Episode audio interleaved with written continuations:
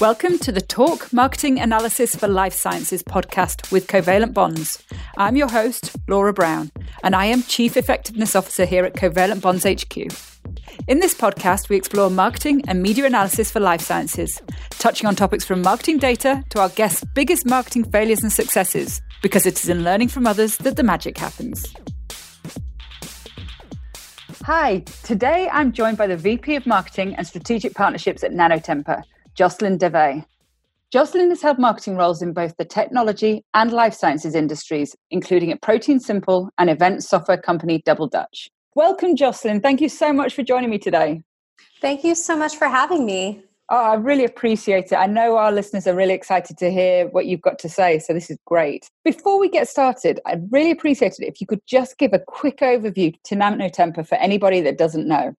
Sure. Yeah. At Nanotemper Technologies, we build instrumentation and solutions for protein characterization. So anything from measuring binding affinity to characterizing protein stability or even protein quality is sort of what we do at Nanotemper. We also just recently launched uh, Dianthus, which is a tool for screening.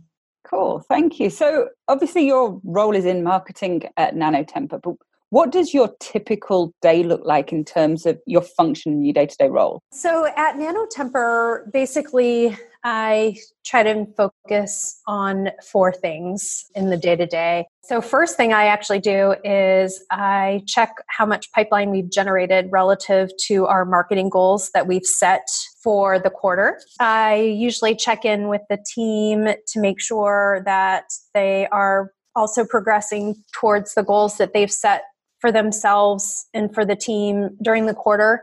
Most of the time, I think mostly about, you know, are we doing the right things, meaning the executing on the right marketing programs for our business. So that's something that I just constantly think about. And then I also think about what other industries or verticals that could possibly use our technology.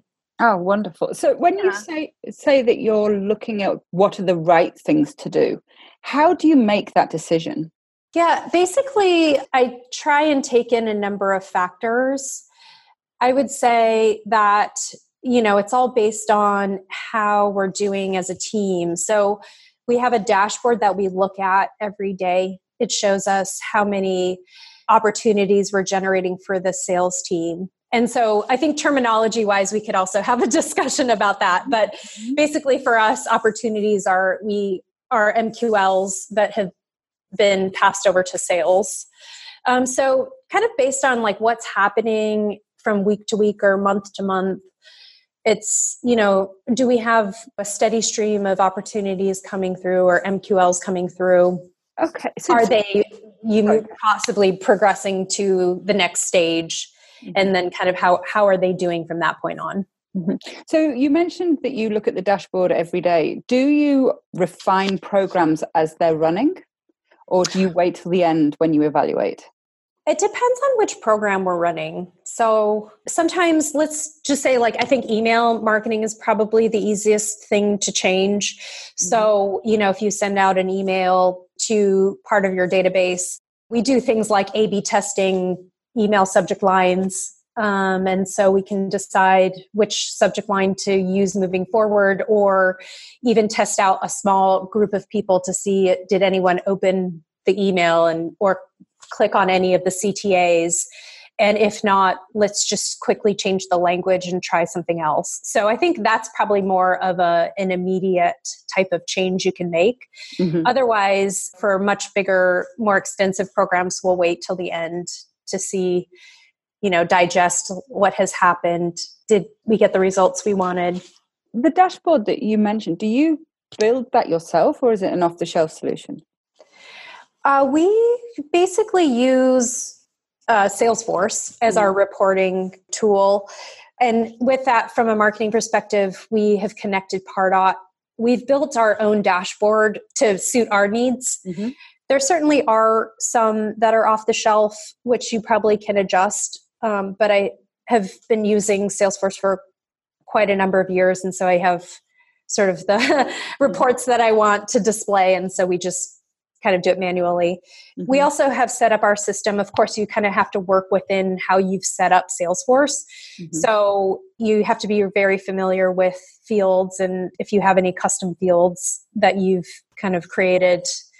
Uh, so kind of knowing that you can create, we've created our own dashboards just right. kind of based on the fields we've built. Thank you. So you alluded to a tech stack there that you you've got Salesforce, you've got Pardot.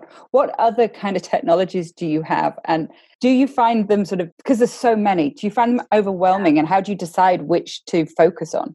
Yeah. So my uh, philosophy is to use as few tools as possible. Like you said, there are so many, and it can get very complicated. Many of them kind of worked with work with each other, and so the reason why I try to use as few tools as possible is because it takes a person to manage it. And so, based on all of the other activities we have going on, time to manage a tool should be taken into account. And so, I'm very cautious of using up, you know, kind of the time on my team to just manage software. Mm-hmm. But in terms of a stack, we primarily rely on Pardot for um, marketing automation, and we have other website analytics tools that we also use. We have a tool called Uberflip that we use for our resource center. Uh, we use WordPress for our website. Mm-hmm. I mean, those are the kind of the major tools. Of course, social. Yeah. Um, we use Hootsuite um, in order to help us manage all of our social channels at once um, because there are very many. In terms of social for scientific marketing, which channels do you actually find have an impact for you? So, our primary channel is LinkedIn. Mm-hmm. Um, I find for us that's where most people live in our industry. Though, when it, when it comes to events, Twitter is the choice for oftentimes for conferences. Uh, Facebook is also very popular because in other countries, uh, Facebook is kind of the primary place where people live. And mm-hmm. I think over time it's sort of evolved because Facebook originally was more for personal reasons, but I think more scientists nowadays are using it for professional reasons as well. Mm-hmm. Have, so, you, have you had any challenges internally um, in, encouraging your company to adopt social? Has there been any skepticism? People use it to varying levels. For us, it's actually one of the things that our CEO, Stefan Duhr, and our other co CEO, Philipp Baaske, they firmly believe in the power of social. Mm-hmm. So they they also encourage people whether you're in sales support marketing even engineering uh, they encourage everyone to use it we oh, also have uh, set up a tool actually we call it the morning cup and every time we have something to post we put it in the morning cup and we share it with the the whole team. And then they can choose to ultimately copy and paste and then edit the text themselves or um, also use the images that we provide. So we try to make it as easy as possible for people to share. Oh um, i love it. I love it. What technology do you use to share that with your teams? We actually internally use asana uh, yeah. So we use Asana as a project management tool and everybody's on it. So that's where we kind of store all the things that we share from a marketing perspective. Wonderful. So are you a scientist or a marketer by background? I'm actually a scientist by background, um, which is, I think, very common in our industry. Mm-hmm. So I did research for about seven years at varying levels. Uh, and you know anywhere from undergraduate to going into industry. Um, i have a master's in molecular biology and immunology from johns hopkins. From there i just kind of knew that i wanted to do something science related but not quite continue to be at the bench because i felt like i needed more interaction with people mm-hmm.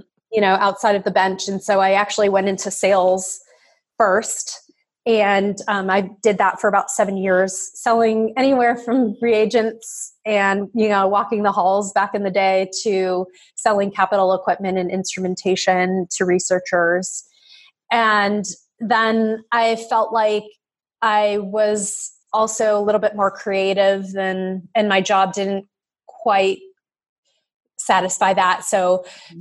from a creative level i decided I would move into marketing because I could kind of use all of my background. I could use my research background as well as my sales skills that I developed over the years, and then also uh, kind of incorporate that creative side of of me that I, I, ne- I didn't really get to use in my sales days. So that transition from sales into marketing, did you find that a challenge without any sort of formal marketing training? Not really, only because for as a sales rep, oftentimes you have to create your own collateral. Mm-hmm. So in a way you're you're actually a marketer without necessarily calling yourself that. Mm-hmm. So slides as an example are things that you oftentimes have to customize depending on who your audience is. So I think in a way you touch marketing from a, a, sales perspective. So it isn't as difficult to come from a sales background to go into marketing, but right. I would say the challenge is more going from like the scientific background to becoming a marketer. I mm-hmm. think that is a bigger leap. Mm-hmm. Absolutely. Now, when we started our conversation, you were talking a lot about sort of evaluating the impact of your marketing. At what point in your marketing career did you start to sort of think about the analytics side of it rather than just the creative and the collateral? Sort of, how did that happen? Yeah, for me, it really wasn't as big of a deal until I was in charge of driving demand for DoubleDutch, which is the mobile app for events um, type of product. It wasn't until then that I really understood the power of analytics because as heading a demand gen team, you're always having to constantly prove that what you're doing has an impact on the business. Mm-hmm. And I didn't really quite appreciate it until then. Right. And coming into back into the scientific market and bringing that skill set, did you feel any resistance from your team or from your colleagues about trying to change the nature of how people do marketing? Yeah. So I actually, during the interview process, made it clear what I was going to do if I were to join Nanotemper Technologies. From the very get go, I sort of set the stage for setting up analytics and how important that is to our business and also kind of pushing the envelope from the creative mar- side of marketing part of that was just to ensure that i would have some sort of freedom to be able to set up the marketing team at nanotemper to be as successful as we could possibly be mm-hmm. so and the first thing that, that i did was purchase Pardot. it was the first tool that I convinced our CEO we needed. Um, and was the first contract I signed, in fact, um, after having joined Nanotemper, because it, it's that important to us. And to me, it's the central location for where we continue to gather all of our analytics for all of our programs and also to show and prove how we're contributing to the business, how much how much we're impacting nanotemper's business and so it's important it was important for me to ensure that we were setting that up correctly from the very get-go. Mm-hmm. what goes along with that though is also making sure that your salesforce instance is also set up correctly. So we sort of went through revamping salesforce to include the ability to plug in our marketing automation system into salesforce and then also making sure that the reporting that we wanted to do was all set up correctly and that we had the proper fields in order to ensure that we could generate these reports and, and build these dashboards. Interesting. So, how long did that process take from uh, deciding on Pardot to being able to get the kind of reports out that you need? I would say it was about a six month process, but just to set it up. Mm-hmm. But you know, you have to fine tune it over time. It never really works the first time you set things up. Mm-hmm. So I think comfortably it took us about a year, almost a year and a half to kind of get it to a point where we weren't tweaking it anymore. Like we weren't tweaking Salesforce and we weren't you know having to tweak Pardot to eventually get to a place where we could rely on our analytics Right. Um, so, you know, um, but majority of the work was done in the first six months. Okay. So, what big learnings did you take out of that process? That if somebody was about to embark on this kind of project, what would you tell them or recommend that they consider? Yeah, really having the proper people in place to be able to execute on both the marketing automation side as well as the sales operations side when it comes to Salesforce. They aren't exactly the most easiest to understand, and so it's good to have someone who has some experience with it. Mm-hmm. Uh, so I've rebuilt these types of instances three times. So, so you know, by the third time, you kind of learn from your mistakes the mm-hmm. first and second time. And thankfully, um, so I, I, not only have experience with Pardot, but I also have experience with Marketo. And um, thankfully, when I had rebuilt Marketo once before, I had an agency help me and I learned so much from that agency in how to set things up, kind of best practices, and how to use marketing automation tools and kind of learning what it can and cannot do. Those are all very important things to learn mm-hmm. before you even set up your instance. It's really like, how, what are you expecting to do with it? And making sure that you have that knowledge in advance because there are various options out there for you to choose from. And depending on how advanced you want to get, um, I think certain tools are better than others. So I think having that in mind, like how, how far do you want to push the limits with your marketing automation tool, I think is important to know. And then picking the right tool to go and to coincide with what you want to accomplish is is also very important. Yeah, absolutely. I, I know one thing that a lot of people say is working out in advance who's going to be looking at the success of the programs internally and getting their perspective of what data they're going to want out of it up front. So you mentioned before about the different people who evaluate the impact of what you do internally. Mm-hmm. Who takes a look at that? Is it just at your CEOs or does your the finance team also look at that as well? In our company, it's pretty much just our CEO. Um, so I work for Stefan. Philip is more on the R and D and product development side of things, mm-hmm. and so I talk to him occasionally about it, but mostly with Stefan. And uh, he subscribes to our dashboard on Salesforce, and so he is always. I make sure that he's always aware of what's going on. And anytime we update the dashboard, I always make sure that I tell him what's been updated or what has changed mm-hmm. so that when he's looking at it, he can understand the data without have me having to walk him through it every single time. And I think over time, he's, since we look at it every quarter together, and I always report to him every quarter on how we're doing that he's gotten used to kind of what our dashboard looks like and what take a, key takeaways uh, just based on glancing at the dashboard like what does it mean for us in our business? Yeah understood. And was he involved in setting the metrics that you review or does he just he, he takes what you provide him?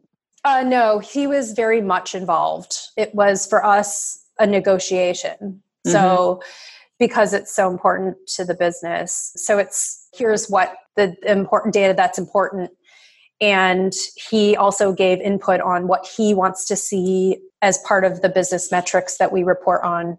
So, kind of combined, we put together the dashboard and we made sure that we had the reporting that we needed to Wonderful. be able to make decisions. Okay, so so we've talked a lot about email marketing and we've touched on social. How do you evaluate the impact of the offline marketing that you do, the PR, the brand, the conferences? How do you approach mm. that? We keep all of our metrics in Pardot and, and ultimately Salesforce. But um, I think it starts with understanding what your goals are for events. And so for us, for, for conferences, it's to find new people that we have not seen before who aren't in our database. It's to generate brand awareness and it's also to find hopefully people who are interested in your product and people who are interested in talking to the sales team mm-hmm.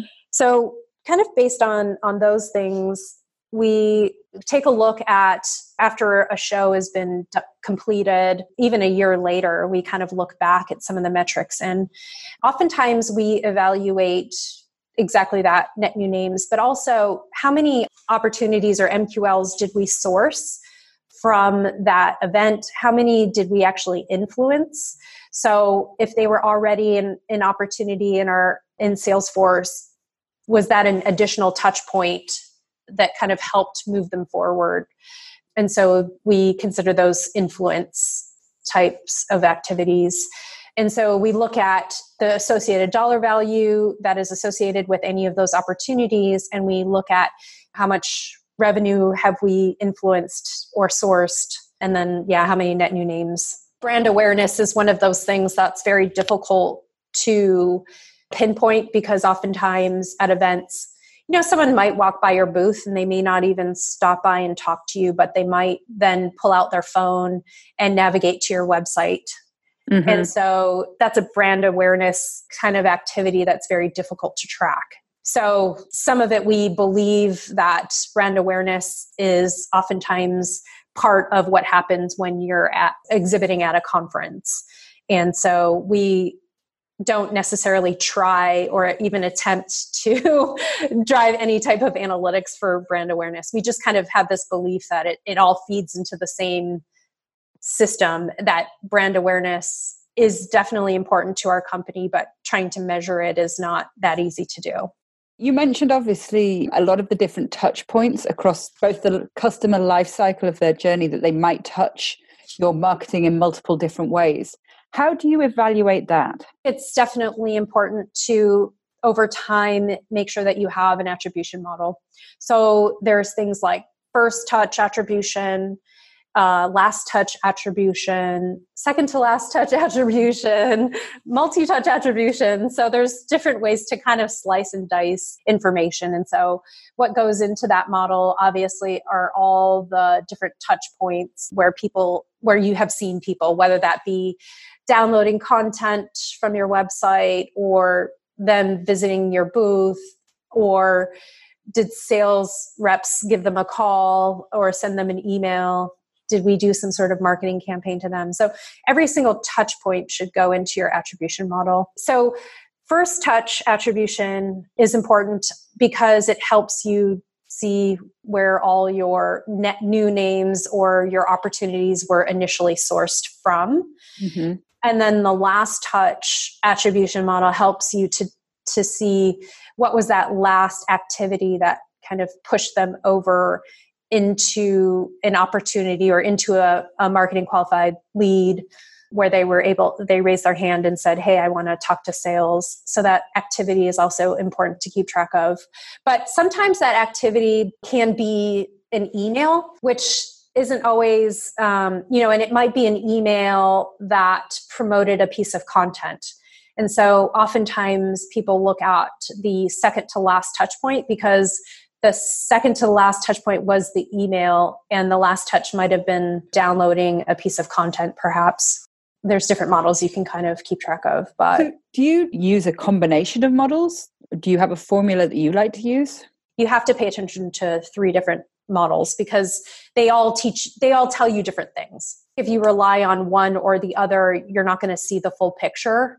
It's difficult to make decisions based on one or the other model. You sort of have to look at all three so we've started touching on the crossover between sales and marketing here. Mm-hmm. And that often raises a big flag for people when they start to think about well, if you're dealing with data and you're starting to talk about sales, you're talking about people, mm-hmm. how do you handle that for data protection and GDPR? So I just wanted to ask you a little bit about how you guys approach GDPR with your data. Yeah, for sure. So we're very strict about it. Our company is based out of headquartered out of Munich. Mm-hmm. So it we're really very important to us. So from a data protection perspective, we've had to actually adjust a lot of what we have done in the past where we've had to ensure that our policy on our website is updated and correct and that people are aware of how we're handling their data. Mm-hmm. We also have to make sure it's especially in Europe that people have opted in to receive marketing material. So we've had to change some of our forms to ensure that people aren't sent material if they haven't agreed to it. We've also had to ungate a lot of our content that we have in the past gated because you sort of have to ask them every single time whether or not you can collect their data for that one particular item that they're downloading. So you can't use that same sort of acceptance of that one piece of collateral for let's say an invitation to an event you might be having locally you sort of have to be very careful about how you handle the information so we've actually had to change a lot of our processes and we document exactly like our process from a marketing perspective to a sales perspective. Where does that data move? Where does that information move? Like what systems does it live in? And so we've had to document all of that along the way to ensure that if someone ever says, Hey, I don't want to be in your database anymore, that we know exactly where they have been within our system and that we can remove them.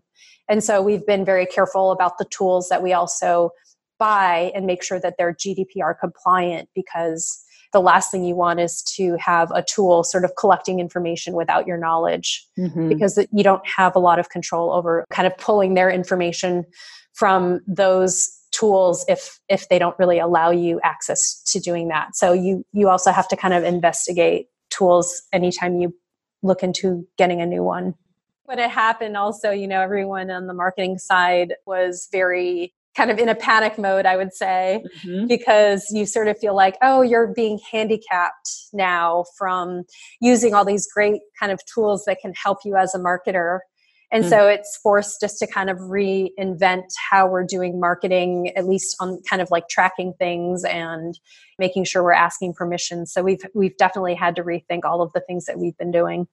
Oh, fantastic. Thank you. So, I ask all of our interviewees uh, the next three questions, and I'm really interested in hearing your responses. So, so, your first, what's your biggest marketing failure over your career and how did you sort of define the failure and evaluate it in that sense yeah so i might be answering this question slightly differently because i sort of define failure as if you're doing something and you really haven't learned from it then mm-hmm. i would consider that a failure as long as you're always learning about what you're doing you really can't fail and so that's kind of my own personal philosophy and one that I impart on my team.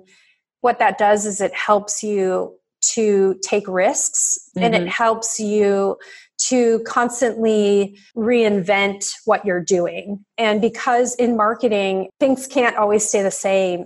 If you do a program and it's successful, it's almost a guarantee that if you do it again, you're not going to see the same success because you sort of have to keep changing and keep doing things and marketing changes so much all the tools change so much what people respond to changes often so i think that as long as you're doing something and you're learning from it that you really can't fail and that's really interesting in the context of our discussion about evaluating the su- success of marketing is if you're always monitoring and you're seeing things are not going the way you expected, mm-hmm. that's a good thing. And people shouldn't be scared of this data that's coming out because if it, you want to know earlier and you want to change what you're doing. Oh, completely. Yeah, definitely. I mean, that's one thing that is a constant with marketing is that things are always going to change. And I feel like if you're afraid of that, it makes it very difficult to really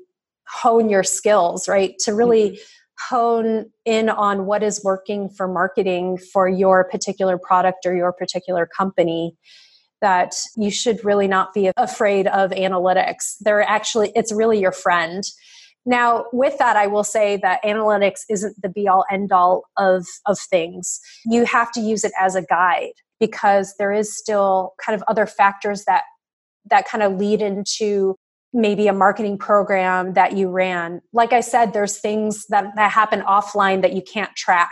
Mm-hmm. and so those analytics may not be able to tell you the complete story. They can tell you maybe some some of the story but you also have to know and understand that other marketing programs that you're running might have an impact on that marketing program that you're actually like evaluating and so there's to a certain extent there's the unknown that that may be impacting your program mm-hmm. and so you sort of can't completely 100% rely on the analytics you sort of have to do a gut check and say okay does this make sense to me I love that. It's the combination of the technology, the machine learning, but that can only take you so far. It's the human that brings that brings it together. And i love that because a, a, lot of people are afraid of this and what, what it will do to their roles. Yeah and you sort of when we talked about who's looking at the analytics and and what's important to them it's good to have a good understanding with your ceo or whoever you're you're showing the analytics to. It's important to sort of make sure that they understand what those analytics represent that they only re- represent a portion of the story they don't represent the complete story mm-hmm. and so as long as that person that you're talking to understands that then you can both evaluate how well did a program run or how well is the marketing team doing relative to the goals that you set mm-hmm. so were there any programs that you've run that you've just gone god that was that was a really bad idea afterwards. Oh, for sure. Yeah. oh, yeah. I mean, we've sent out emails and like gotten no response. oh, yes. So, that, that silence, deafening silence. Oh, for sure. The ultimate achievement or the ultimate goal for any program is to generate an MQL or generate an opportunity that ultimately ends up as a generating revenue for the company, right? Mm-hmm. But what you can't dismiss are all the kind of little analytics along the way. Like a click through rate can tell you, okay, was that a good CTA? Like maybe your CT, just the wording in your CTA was wrong, or mm maybe the subject line in your email was wrong. And so I, I feel like all these kind of little analytics, the components that make up maybe a full program and evaluating that full program are just as important. Like you can't dismiss kind of those uh, those kind of little wins, I guess, if you want to call it that, because you can use those little wins for the next, let's say, email program that you're running, and then tweak the other part that maybe you thought didn't work.